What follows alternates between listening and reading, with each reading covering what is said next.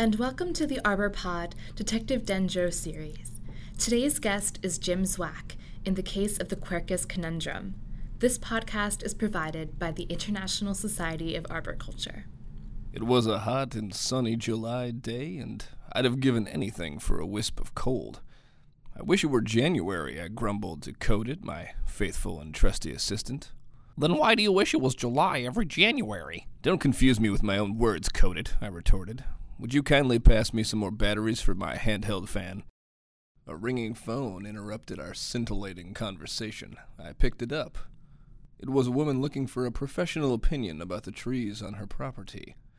She identified herself as Lena Oleson and said she'd heard I was the man for the job.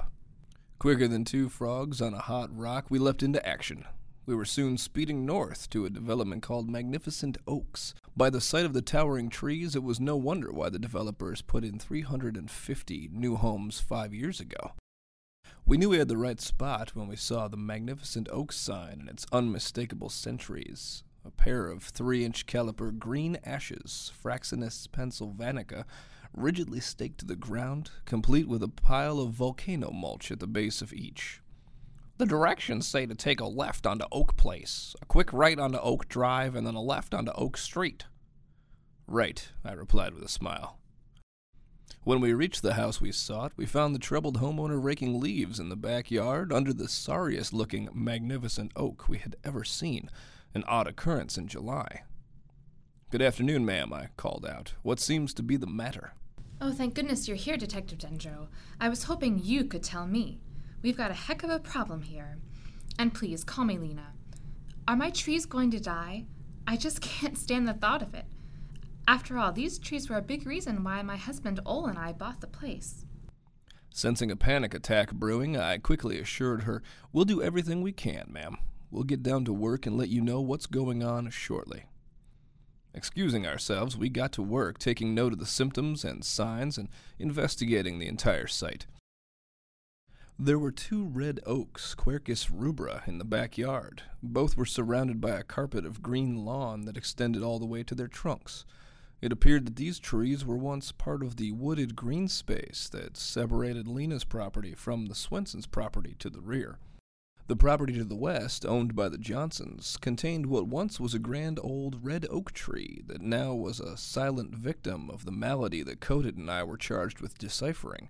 There was also a large pile of firewood on the back of that property and a stump with a rather fresh appearance. Lena's shedding tree was about 25 feet from where the Johnsons' dead tree once stood and was now teetering on the brink of death. The upper canopy was uniformly brown, and the lower half appeared to be fading in color. Some of the leaves Lena was raking were completely brown, while others only had brown margins with a distinct line between living and dead tissue. In contrast, Lena's tree on the east edge of the property, near the Nelsons' place, looked good, with a full canopy and healthy color. The Nelsons didn't urgently need our services for their large oak trees.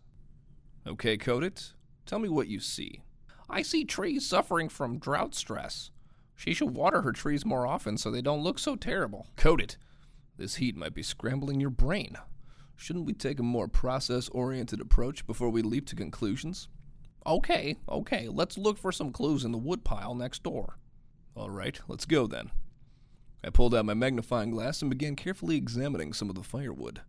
Codit, looking over at me for guidance, did likewise, although he wasn't sure what he was looking for. His idea to look at the woodpile appeared to be a hopeful shot at getting me off his back with my persistent pedagogical questions. With my nose and magnifying glass virtually stuck to the piece of firewood, I calmly declared, I wish you would have the common courtesy to offer me a piece of the gum you are chewing. What are you talking about? I'm not chewing gum. Then why do I smell juicy fruit? I asked in reply. Taking a few twig samples from the wilting branches on Lena's tree, we examined them for other clues. Codit peeled back the outer bark and noticed a brownish streaking in the sapwood of some of the samples. Nothing else appeared unusual except for the leaves. Lena said they began looking sick a couple weeks earlier. She had noticed the leaves on the ground and had begun to wonder whether her tree might soon end up dead like the Johnsons' trees, which both rapidly died last year. Wilting and dropping leaves, sapwood streaking, and the occasional but unmistakable scent of juicy fruit gum emanating from some of the firewood. I knew what the problem was.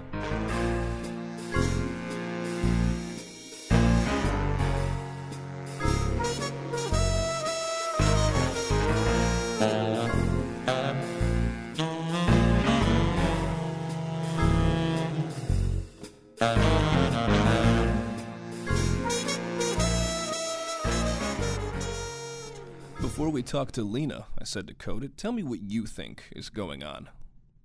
Processing the clues, Codit began working the problem aloud. Oak anthracnose? Hmm, an interesting proposition. But does anthracnose typically kill trees? And would you expect to see anthracnose getting worse during the heat of the summer? Isn't that more of a spring problem? Try again. Construction damage? After all, this is a pretty new development, and I bet they had a lot of machinery running around to get these lawns nice and flat, and we know that this type of damage can take several years to show up. A good guess, I replied, but wouldn't you expect to see damage on more of the trees around here? After all, the Nelsons' property next door was built at the same time. The trees are the same size as Lena's, and they're as close to the neighbor's house as Lena's tree is to hers. Their trees look fine. I'm sure there are some health issues related to construction damage, but that's not what killed the trees next door, and that's not what is killing Lena's tree. The two lined chestnut borer causes leaves to wilt, Codit continued. Yes, but would it typically cause such uniform damage throughout the top of the tree? Wouldn't the leaves tend to stay attached? Wouldn't there be evidence of this pest in the twig samples we looked at? Uh, no, yes, and yes came Codit's tentative reply. Beads of perspiration formed on his forehead. No one could be sure whether it was from the heat of the sun or the heat of my intense questioning. Coming to the rescue of my wilting friend and accomplice, I offered, This problem isn't always easy Codit, but I think I've got it. Let's talk to Lena about the diagnosis and prescription. And so began our conversation with the concerned homeowner. Lena, your tree has oak wilt, Ceratocystis fagacearum, and if you don't act quickly, your healthy looking tree may soon begin to show symptoms. This is a disease caused by a fungus. Your tree probably became infected by your neighbor's tree. You'll notice there is a pattern to this disease. Your neighbors cut down the first infected tree, and that tree infected the one that is standing over there dead, and now yours is sick too. Can this one that's shedding be saved? I'm sorry, ma'am, I answered.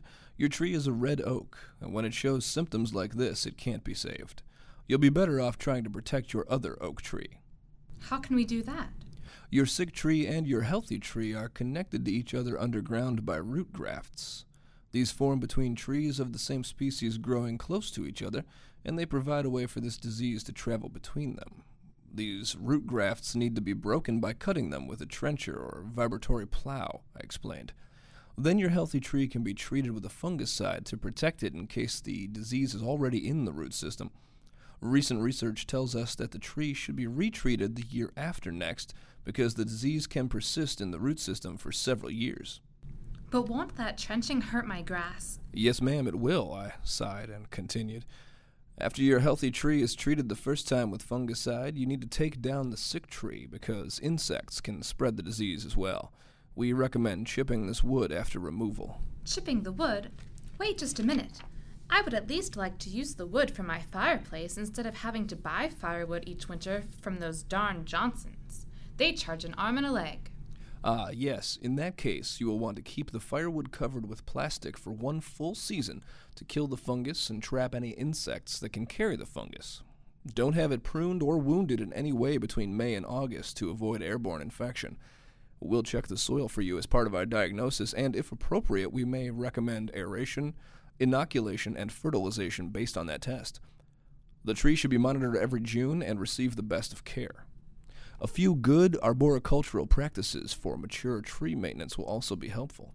For example, I recommend removing the turf from the trunk at least halfway out to the branch tips and replacing it with hardwood mulch. For more tree care information and to find a certified arborist in your area, you can visit treesaregood.org. Here, I have the information on my card, I said as I handed her my business card. After politely turning down Lena's kind offer of a tater tot hot dish, much to Codit's dismay, we headed for home.